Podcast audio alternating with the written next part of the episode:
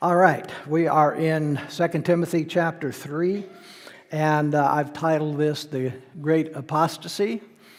And uh, you're probably going to see that this has very little to do with us today. Um, it, has, it has very little to do with our world today. And, you know, I hope you can make some kind of application to what we're going to study this morning. But let me give you a little bit of uh, background, if I can.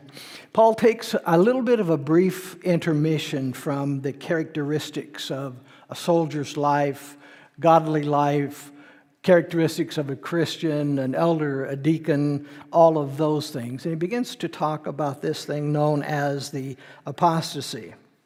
Now, if you look for the word apostasy in your Bibles, you won't find it because it's not there. It is the Greek word apostasia, and it comes from Second Thessalonians chapter 2 verse 3, which reads like this: Let no one deceive you by any means, for that day will not come unless the falling away, the apostasia comes first, and the man of sin is revealed, the son of perdition. And so it is this falling away that the Apostle Paul is going to instruct us on. He's going to kind of step back and say, This is what it's going to look like. This is how you're going to be able to read the times or see what's going on. So pray with me and we will begin. Father, we love you. We're so grateful for your redemption, for redeeming us. Lord, we come from all walks of life, all kinds of situations, maybe for some horrific experiences, and for some maybe very protected and very blessed situations and backgrounds. But Father, you came, you suffered, and you died. There's not one of us that you can't relate to. And so I just pray, Lord, as we open your word and we see what the Apostle Paul is trying to teach young Timothy, the young pastor, that we would know and understand that these are universal truths. They don't belong just to a pastor, they belong to all of us. And that, Father, we might be able to see us, ourselves, in these things. And that, Father, we might see what our calling is in this word. And yes, I think all Christians have a calling. And primary, foremost, is that calling for the Great Commission to tell people about Jesus before it's too late.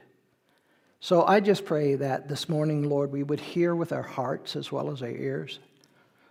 Lord, we pray that you would uh, encourage those that are sticking with it for the long haul, those that are still loving you. We also pray, Father, that you would uh, restore maybe those that are struggling those that are trying to, they're faltering maybe in their faith. At one time it might have been strong, maybe now it's not so much. And Father, I also pray that you would bless those who are seeking, those who want to find out if there's any truth in this, Father, because that's the most important thing in the world, is to find out whether you are who you said you are. So, Lord, again, we give this to you this morning. We ask that you would anoint not just the teaching, but you would anoint our ears and our hearts to be able to receive what you have for us. We ask these things in Jesus' name we pray. Amen. Please turn to chapter 3, verse 1 of 2 Timothy, and he says, But know this. He's going to begin to describe to us what it's going to look like this apostasy, this falling away, what these last days mean. And he says, But know this, that in the last days, perilous times will come. Do you think we live in perilous times? I mean, guys, you can't, can't watch the news at all without saying that we're on the brink of whatever. I mean, we don't know, right? We're kind of at a place we're on hold. Those of you that have your faith in Jesus, you don't worry about that so much because you know that God's going to take care of you one way or the other. That our faith and trust is not in the world economic, it's not in the world situation or the world politics. Our trust is in Jesus Christ and Jesus Christ alone. That is 100%. That is always sure, and that is something we can always count on, no matter what. So, I think one of the first things we need to discuss in this is what does he mean by in the last days? Are these the last days? Are they yet to come? If you will turn to Acts chapter 2, verse 17, please. Acts chapter 2, verse 17. Now remember, this, this is a while ago, right? From where Paul is talking to Timothy now from being in prison. This was a while ago. And he says in Acts 2:17, "It shall come to pass in the last days, says God, that I will pour out my spirit on all flesh. Your sons and your daughters shall prophesy, your young men shall see visions, and your old men shall dream dreams. Now, as I get older, I'm thinking he should have said that your old men will see visions, you know, when they're sleeping and, and tired and resting. And, and the young men will be the dreamers in life. But isn't it interesting? He puts that in a little bit different classification. But so, did you notice that he says these last days? In these last days, the Spirit of God will fall upon all flesh. Now, that was in the book of Acts. Jesus did this on the day of Pentecost. Okay, Hebrews chapter 1, verse 1.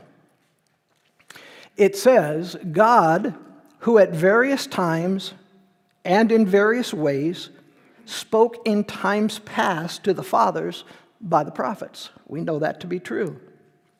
In verse 2, he has in these last days spoken to us by his Son, whom he has appointed, excuse me, heir of all things, through whom also he made the worlds. You will see here that the writer of Hebrews also believes that Jesus ushered in the last days. Okay? So I think we can safely say that the last days that Paul is referring to began with Jesus and it will continue until his return. In other words, it's a pretty large span. Yes, we are in it. Yes, we are living in it. But you might remember that those first century Christians felt the same way because of the persecution that was going on, because of the Roman dominance, the murders that were taking place in the name of Rome. They felt the same way, that these were the last days. I'm sure that in World War I and World War II and all the other wars, there were those times when people felt it was the last days. Now, that's on a, a, larger scale, but last days can be almost any time for any of us, right? Somebody asks you how you're doing, you go, well, I'm okay so far. You know, because you don't know what tomorrow brings. We don't know what the freeway, well, we're pretty sure what the freeway brings, but we never know how it's going to affect us anytime that we get on the freeway. Now, he tells us that these perilous times are going to come. Perilous meaning troublesome. And now he goes on to describe those days and what they're going to look, at, look like. Excuse me, look at verse 2. For men will be lovers of themselves now, by the way, the word men there, it just means human, humankind, like mankind, if you will. For men will be lovers of themselves, lovers of money, boasters, proud, blasphemers, disobedient to parents. I love the fact that he threw that in there. It, it, it, just seems so isolated, doesn't it? Not isolated, that's not the word I'm looking for. But it just, when he lists all these other ones and he just slides that one in there, you're going, there's got to be a reason for this. The reason he slipped that one in there. Disobedient to parents, unthankful, unholy, unloving, unforgiving, slanderers without self control, brutal, despisers of good, traitors, headstrong, haughty, lovers of pleasure rather than lovers of God. See, I told you it wouldn't apply to us at all. In fact, for some of us, that list might be in our own families. When you made a decision for Jesus Christ, depending upon your upbringing, depending upon where your parents stood or your family stood, they might have welcomed you with open arms after having prayed for you for years, or they may have ostracized you. They may have just said, oh, it's just a fad, it'll last a little while and then it'll be gone because that's what they've always done. Like I said, that human or that man will be, it comes from the word anthropos, and it simply means human being. Lovers of themselves. I've got a, there was a video on YouTube that I downloaded, we took a, a piece of, and uh, we're going to play it for you here in just a few seconds. But I, I, only, I only pulled out a little bit, but I think you'll get the idea when you see this video. If you could get the lights and hit the video for us.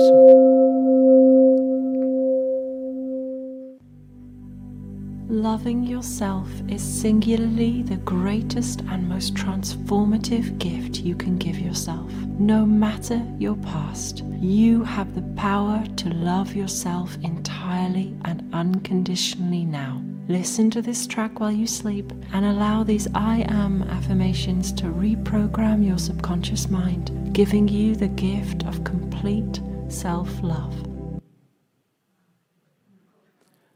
Now, if you're looking for self love, there's a good video for you guys. You can find it. In just a few of the I ams, all you got to do is, and actually from that point on, she says, by now you should be asleep. And so I'm going to recite these I ams while you sleep, and you're going to wake up and the work's going to be done. Man, why didn't we figure this out a long time ago? Our world would be such a different place. Here are some of the I ams that she follows with. I love myself. I am unique and a beautiful self. I am worthy of love. I am perfect just as I am. Now, some of you spouses are looking at each other going, Yeah, that's what he thinks.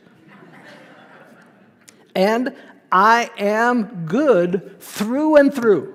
And, and that's only the first few that I took the time to write down. Let me go through those again. I love myself. I'm a unique and beautiful self.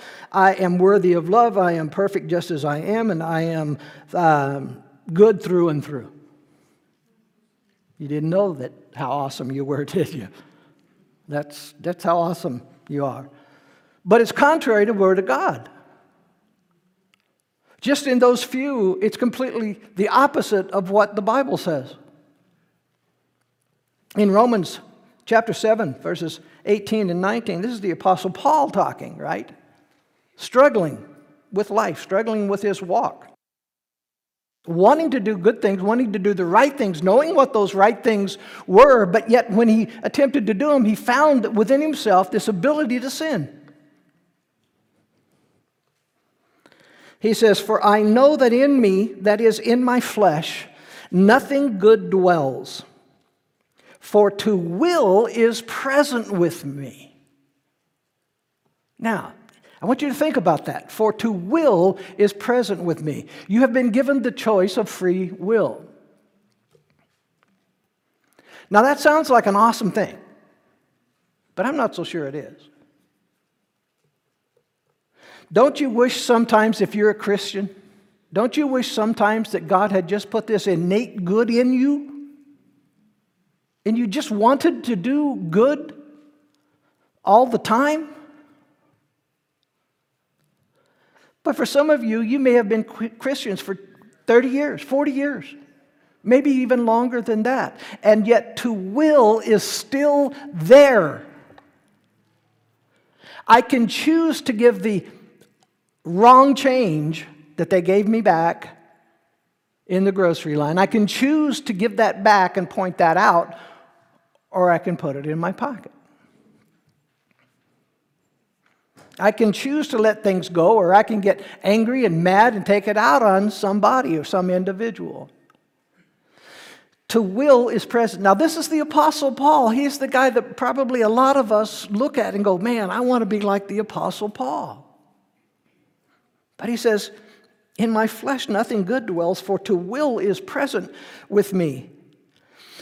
And then he goes to say, But how to perform what is good, I do not find.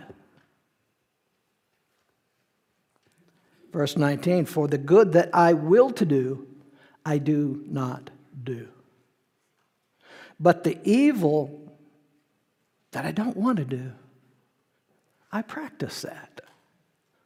Anybody familiar with that struggle?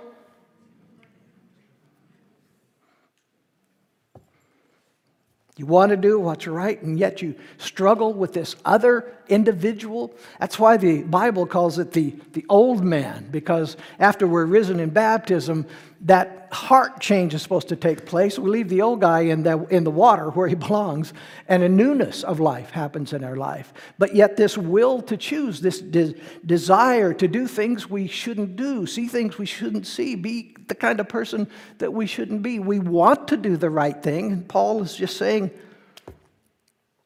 I'm selfish. So, again, I know it doesn't apply to our civilization and our timing and our frame, but yet, lovers of themselves, that people will be lovers of themselves. I- think, you know, I was jesting, right? You know that this does apply to us, it does apply to our world.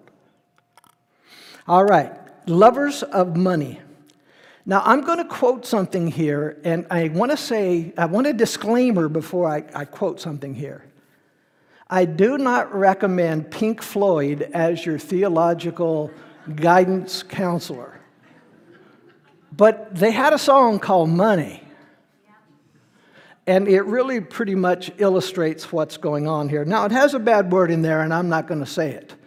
But I will use the word expletives there, so you well, I don't want you to fill it in. But anyway, okay, here are the words money, get away. Get a good job with more pay, and you're okay. Money, it's a gas. Grab that cash with both hands and make a stash. New car, caviar, four star daydream. Think I'll buy me a football team. Money, get back. I'm all right, Jack. Keep your hands off my stack. Money, it's a hit. Oh, don't give me that no goody good expletive.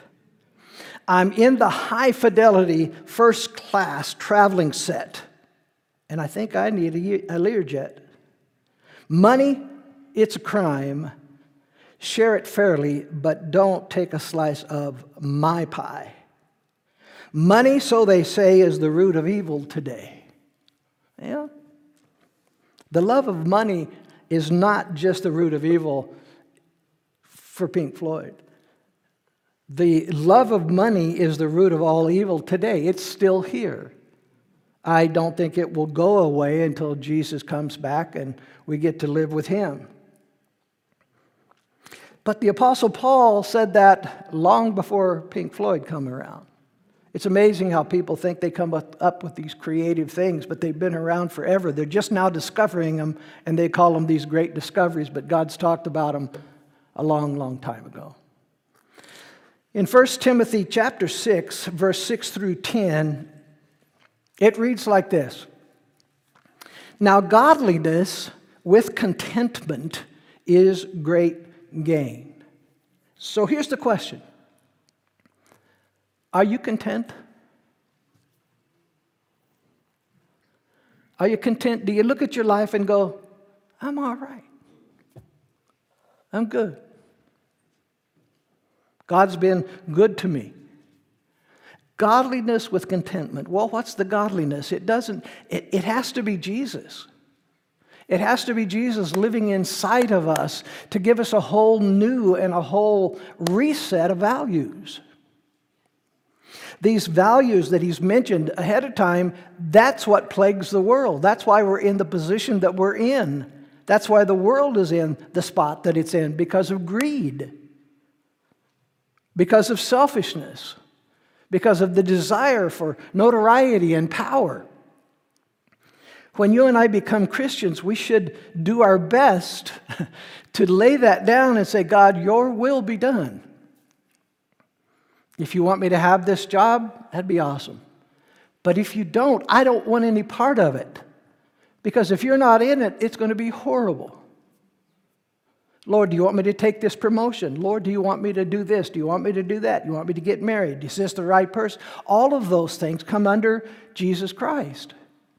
So our whole value system changes. He says here, godliness with contentment is great gain. Now, I don't think there's a person, Christian or not, on the planet that doesn't once in a while get to a place where they go, Man, I wish I could afford another car. I wish I could afford a house. I wish I could afford a car that runs. you know, I wish I could buy school clothes for the kids. That's not exactly what he's talking about. He's talking about how this desire here to be rich. Saw a gentleman yesterday when Becky and I had gone to QT to get a tea, and uh, he got out of his truck and uh, he was uh, where he had a cane and he was difficult getting out of the of the truck, and uh, then he kind of hobbled into the store. And a little later, he comes out and he starts to come out, and there's a, a lady behind him. And even with all the things he was struggling with, he opened the door like a gentleman and he stood there and he let her, her out. You know, that's, that's, an, that's an awesome thing. But he comes back out and he doesn't have anything. And I'm thinking, wow, I wonder what he, what he bought in there. Well, guess what he bought? A scratch ticket. So, that desire to be rich, quick money, now, whether you play the lottery you don't, that's not that's that's between you and the Lord. But all I'm saying is that that desire there is there in a lot of us. I wish I had more. I wish I had this. I wish I had that. So coming to a place where you can say, God, I only want what you give me. That takes some growth and it takes some time to get to a place where you say, God, if it's not coming from you, it's not going to be good. It may look good, it may seem enticing, but how many of you maybe, you don't have to raise your hand, but how many of you maybe took a job thinking it would look great, and when you got there, it wasn't at all what was described? Godliness with contentment. And then he says, For we brought nothing into this world, and it is certain, meaning it's, it's absolutely certain we're not going to carry anything out. We spend our whole life trying to amass, amass something, right? And then when it comes time that we're looking at the end of our life, we're trying to figure out who we can give it away to. Which kid do I give this to? No, they, no. Which kid do I give that to? No, they, can I give it to your kids? You know, it's, it's like, you know, you're trying to figure out how to dispose of all of this. And you talk to anyone with money, and they'll tell you it can be a burden because you got to shelter this, you got to shelter that, you got to keep all of them being paid in taxes. You got, you know, you have to do all of those things. But he's saying you, you came into the world with nothing, and he took care of you. When you go out of the world, there's not going to be a hearse carrying a U-Haul with all your stuff behind it and bury it with you. That's all going to be left for someone else. Okay, and he says, and having food and clothing, with these we shall be content. Have you noticed lately everybody's moving to the mountains or out in the middle of the desert in some place and trying to get five acres and isolate themselves and be off the grid and do. You know how much work that is? building, building a house, bringing in whatever you have to do to, you know, your windmill or your charging devices to be able to keep electricity going. Um, I look at that and I think, that's a kind of a cool idea, but it's for the young. You know, it, it's for those who still have all the energy to work from daylight to sunset every single day until they can finally. And then by that time, they're already 45 or 50. So, you know, it's a, it's a lot of work but we're trying to find that place. He said, just food and clothing. If you've got enough food to eat and you got enough food to, to feed your kids, and, and you don't have to have the newest clothing,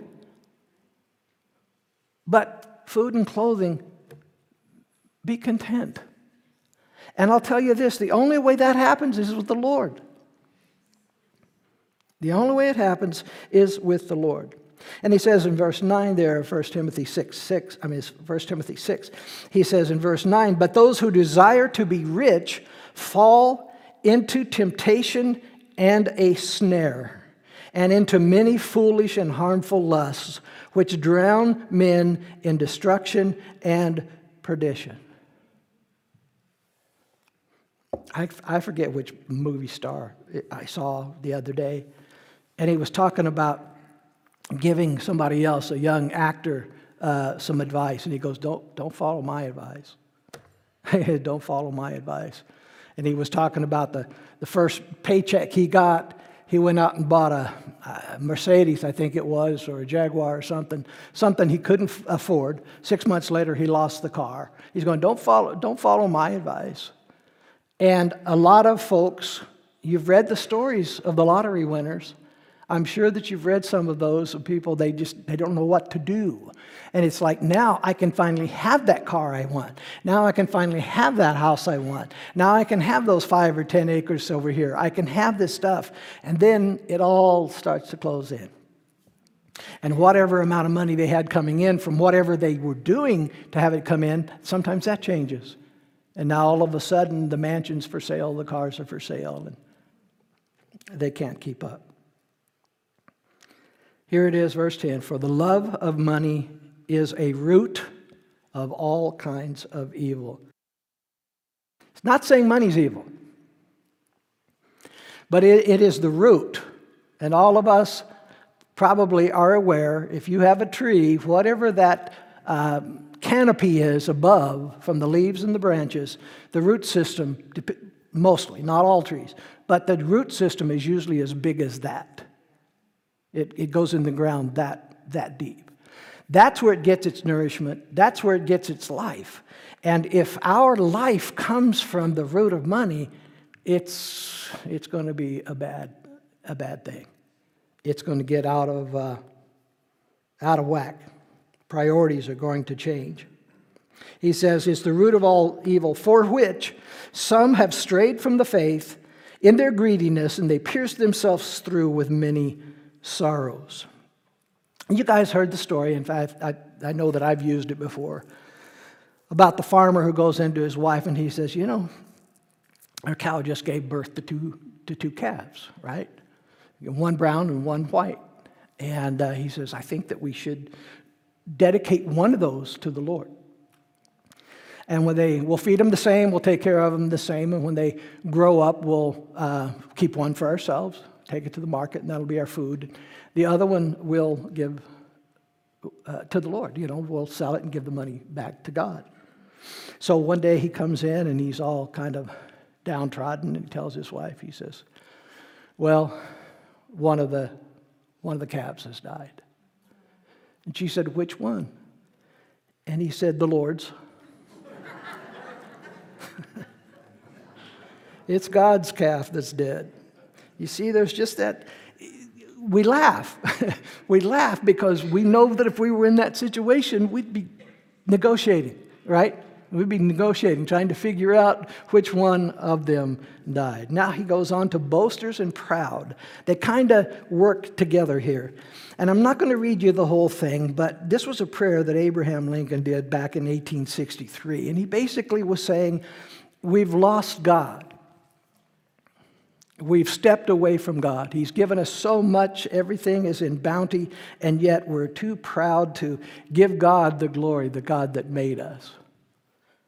A few years later, actually 114 years later, one of the other government officials said this I have found within myself all I need and all I ever shall need. I am a man of great faith, but my faith is in Gordon, uh, George Gordon Liddy. I have never failed me.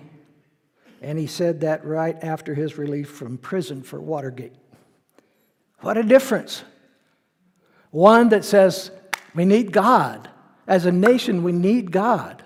We need to put God in the place where He belongs in order for us to stay right as a nation. Then later, you've got somebody else in the government official, not that long, 114 years. That depends on how you look at it.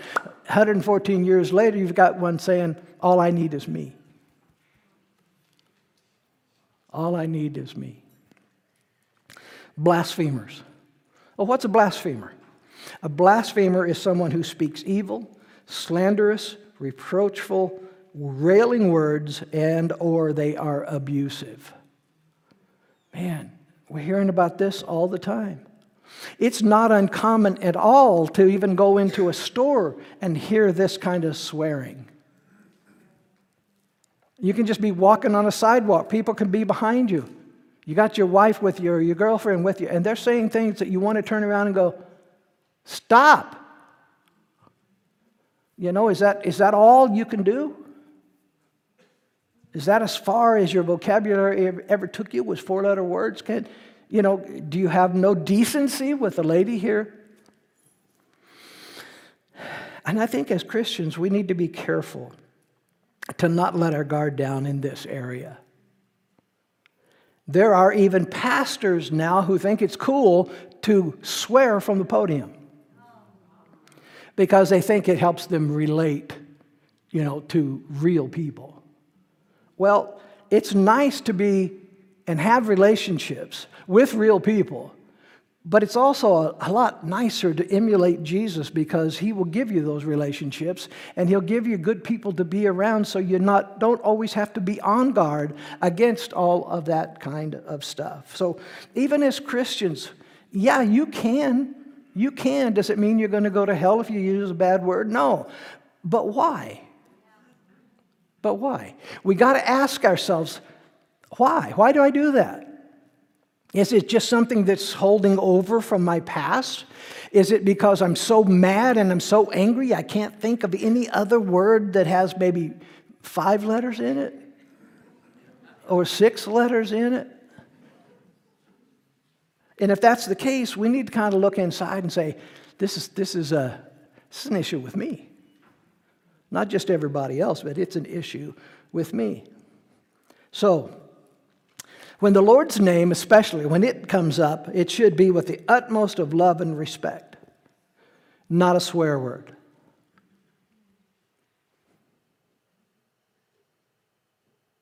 I think if we're going to say, oh God, it should be out of respect and honor. It could be the same words, and it can just be another word like uh, you're using that, but really what you could substitute is almost any swear word with it, and it would be the same effect. So just respect, that's all. Honor. Now, disobedient to parents. All of our kids are in another room, so I'm sure you'll be glad to share this with them after it's over with. But I wish so much we could get Christian children to understand the blessing from the Lord for being obedient to their parents. Now, the word obedient throws us off, doesn't it? We don't like obey. If a husband says to his wife, You should obey me, what it's like, you're going to get killed if you keep saying that. If a wife said that to a husband, it wouldn't fly. We say it to our children you're supposed to obey me. That, that, that doesn't work. That doesn't work. It has to come from the children. We need to start very, very early in life and teach them the principles of God of what love and honor and respect is all about. If you start very early with them, then it's going to be in them, and it's got to be in them. When I hear the, the term prison reform, those two are oxymorons. They, they, don't, they, don't, they don't fit together. Reform comes from God changing your heart. And God is the only one that can change an ugly, nasty old heart. But when that happens, true reform happens in our life. So if we get that in our kids, then that obedience is going to be something that they do out of love and something they do out of respect. You, you, just you don't want someone who's just a performer to do it because they have to. And a lot of times uh, our kids are in that setting. A lot of times you're in that setting at work. You do it because you have to, because you're told you have to, or you're going to get fired. But how much sweeter when it's something you love to do and it's something that when somebody asks you to do it, you do it, but you do it because you care. That, that's, that's just so much sweeter. Ephesians 6 1 says, Children, obey your parents, for it is wrong, hard, difficult, popular, unpopular, right. That's the word there. He says, Children, obey your parents in the Lord, because that's the only way they can do it, is in the Lord. To, uh, to obey your parents in the Lord, for this is right. That's the root word that we get righteousness from. And the only one that's right 100% of the time or righteous 100% of the time is Jesus. They can get that power from Jesus to be able to do the things they don't want to do. There's still things you don't want to do. Some of you are hungry now. You want to go out and get some lunch. But you're here. Our children are going to have things that they don't want to do, but life is not about just doing not doing what you don't want to do. Sometimes you have to get up and you have to go do things you don't want to do. Teaching our children that, but in a loving way, and why it's important is extremely important to the kids. Just telling them, hey, you do it because I'm your kid. I mean, I'm your kid. You're my kid. I'm the boss. Just do it. Well, they may be forced to do it, but they're hating you in the process of it. But if you can put that value system in them and let, them know that it's a good thing to honor their parents. Anyway, it says, Honor your father and your mother, which is the first commandment with promise. What's the promise? That it may be well with you and you may live long on the earth. Prosperity. Maybe not the way the world sees it, but they're going to be blessed for honoring their parents. How much heartache could be saved if we, even as adults, adult children, would, would just listen to that? And for those of you that have elderly parents, they're going to be a pain, just like you were when you were in diapers. They didn't ask for it, they don't want it, they're afraid, but it's just life. When you were little, they took care of you day and night. When you were a a, a young teenager, they put up with your lip. Still loved you. When you were 18 or 19 and 20 and decided that you knew everything, they still loved you. And they still took care of you as much as they could. And for some, maybe you're still taking care of kids. So, as adults, there's a certain obligation there at least be nice to them. you might not be in a position where you have the money necessarily to, you know, put them in a fancy place and all that, but just loving them. Just loving them. And I would say, give them the space to get old. It's okay. You know why we're so hard on them sometimes? Because we're afraid of losing them. Nobody likes facing that but give them the space to be old. If they're going to tell you the story five times, shake your head like the first time you've seen it. Well, that's awesome. Just give them that space. Be tolerant with them.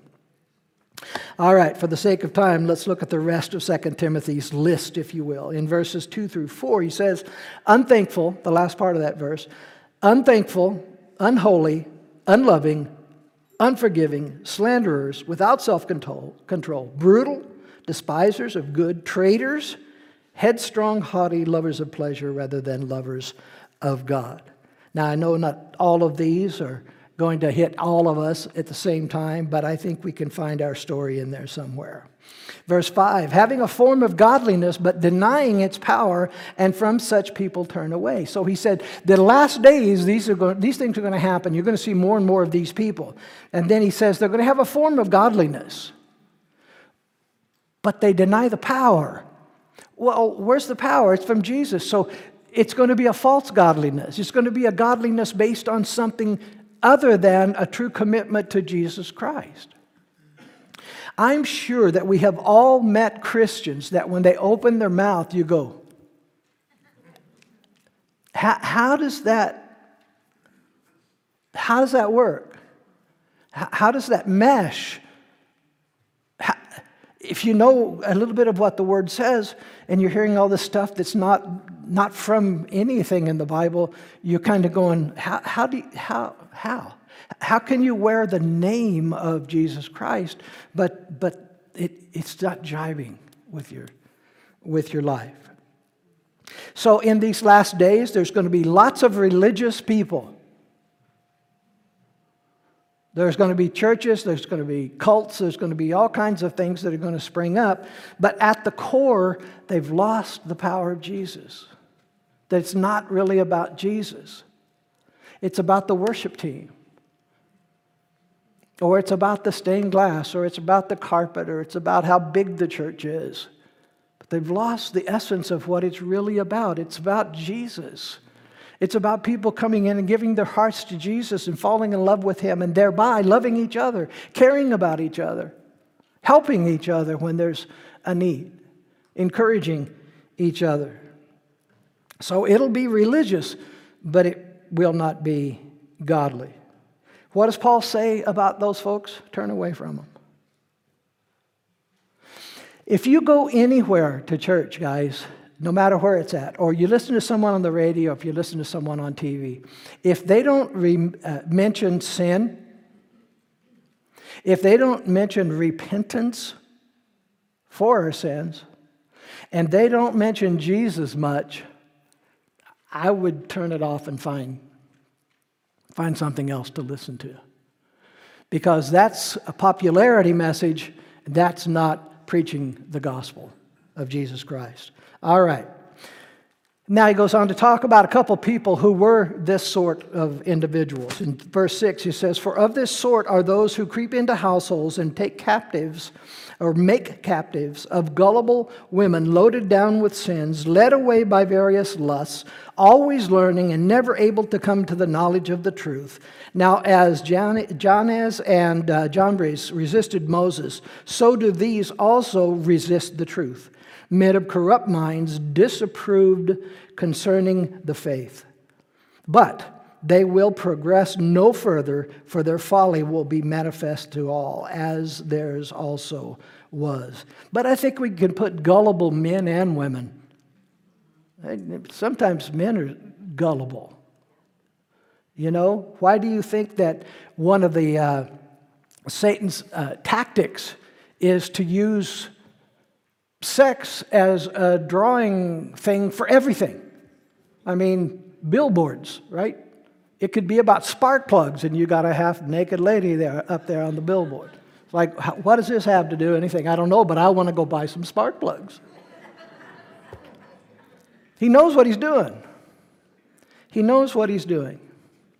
So men are gullible, women are gullible. To be loaded down with sins in the first place means that we have to be led by our lusts rather than led by the Lord. Just because I want something doesn't mean it's right. Just because I can afford something doesn't mean that it's right. So we got to be careful not to be led away by those. And since the Holy Spirit is our teacher, if we're not listening to Him, we're not going to know what to do. We're going to be vulnerable to every wind of doctrine. Look at it this way Jesus, it's going to sound corny, Jesus is a force field. When you and I have Jesus in us, there's nothing can get to us except what he would allow in our life. And since he loves us, he means that for good, not for bad. But when you and I unplug, the force field's gone. When you and I back off, now I'm not saying Jesus is gone. I'm just saying when we back off, that gets weaker and weaker and weaker because we don't know how to fight. We've forgotten what the Word of God says. So, loaded down with sins, led by lust, not listening to the Holy Spirit, and bounced around with every wind of doctrine. You know, people can say this is the gospel, people can say this is God's word, but listen closely. It might not be. So, Paul uses these things to illustrate this modern group, if you will, in the last days. Guys, I think every one of them we see. I honestly do. I think we see the list out. It's flamboyant, it's out there, it's out in front of everyone. And although they will have that hint of spirituality, you ask almost anybody today, you ask them, you know, do you believe in God? Oh, yeah, I believe in God. Well, which one? Do you believe in Jesus? Oh, yeah, I believe in Jesus. Do you believe in Jesus of the Bible? Well, I don't really read the Bible. I don't like a man made religion. What do you do you go to church anywhere? Well, no, I don't I don't like organized religion in that way. So you're a Christian. But you don't love God's word and you don't love God's people. How does that how does that line up? That just doesn't seem to work. He's ba- basically saying here that their progress will go no further. In other words, there's going to come a time like these two guys that resisted Moses, and their time will come to an end. They will, it will end up being nothing. Those pursuits always end up being nothing. So I'm going to close with this. 2 Timothy 3:10. He says, "But you, Timothy, that's who he's writing to, young Timothy, young pastor. You have carefully followed my doctrine. Doctrine, don't get hung up in that, just means teachings, correct teachings, right teachings. You have carefully followed my teachings, my manner of life, purpose, faith, long suffering, love, perseverance, persecutions, afflictions, which happened to me at Antioch, at Iconium, at Lystra, what persecutions I have endured. And out of them all the Lord delivered me. There are many here. If I ask you to raise your hands and you could say that you've been through it, you've been through the mill, you've been wrung out, but God's still has delivered you from every single one of those, there would be a lot of hands. You know what? Let's do it. Anybody here say, I've been through a lot, but God's, God's always been there for me? That's good stuff. That's good stuff. You see, that means it can be done. It can be done. You won't get through this world unscathed. We live in a fallen world, and it's going to hurt sometimes. But if you hang on to the Lord and you wait for the Lord and you say, Father, not my will, but thy will be done, knowing full well that all things work together for good for those who are called and chosen according to God's purposes. You know that you know that you know, even though you can't see it. That's what faith is all about. That God means something good in this, even though you can't see it, even though it might hurt.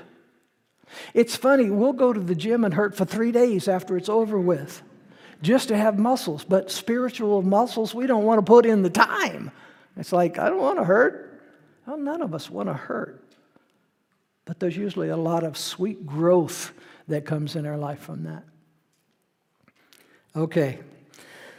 He says in verse 12, Yes, and all who desire to live godly in Christ Jesus will suffer persecution. Now, when I say that, you're thinking of a Roman ring, right, with the lions coming out and get you. It might just be your kids. You tell them that you've given your life to Jesus Christ, and they go, Are you nuts? It could be your boss. It could be, it could be anyone, anywhere. When you mention Jesus or you pray for your food, that somebody else looks at you like, well, look at those idiots, believing in a fairy tale. So we won't get out of this world unscathed. And some, it cost them a lot. But the answer is still in the Lord. You notice Paul didn't say, you may, you might. Depending on what's going on, you may or you may because you will. Because you have enough backbone to stand for Jesus. because you have enough faith and hope to stand for Jesus. And let me tell you, while you're raising your kids, that's not going to be easy. Because everything in the Word of God tells them to be careful, to be cautious, to give them warnings, and, and, and love, to, to love them like a parent would, to discipline them like a godly parent would, to show them right for wrong. And I'll tell you this they're going to hate you for it for a while. They don't want you telling them what to do. None of us like being told what to do, but they're not going to like you being you telling them what to do. But that doesn't mean you quit. That doesn't mean that you stop being a godly mom or a godly dad. You still stand for the truth. And hopefully, about 19 or 20, they start coming back around. They start coming back around, and you begin to hear a few words like, I know you did the best you could, and I'm grateful for what you taught us. And if that never happens, at least when you stand before the Lord, you can say, I did the best I knew how, and I did my best to give them you. And he will say, Well done, thou good and faithful servant. Enter into my rest.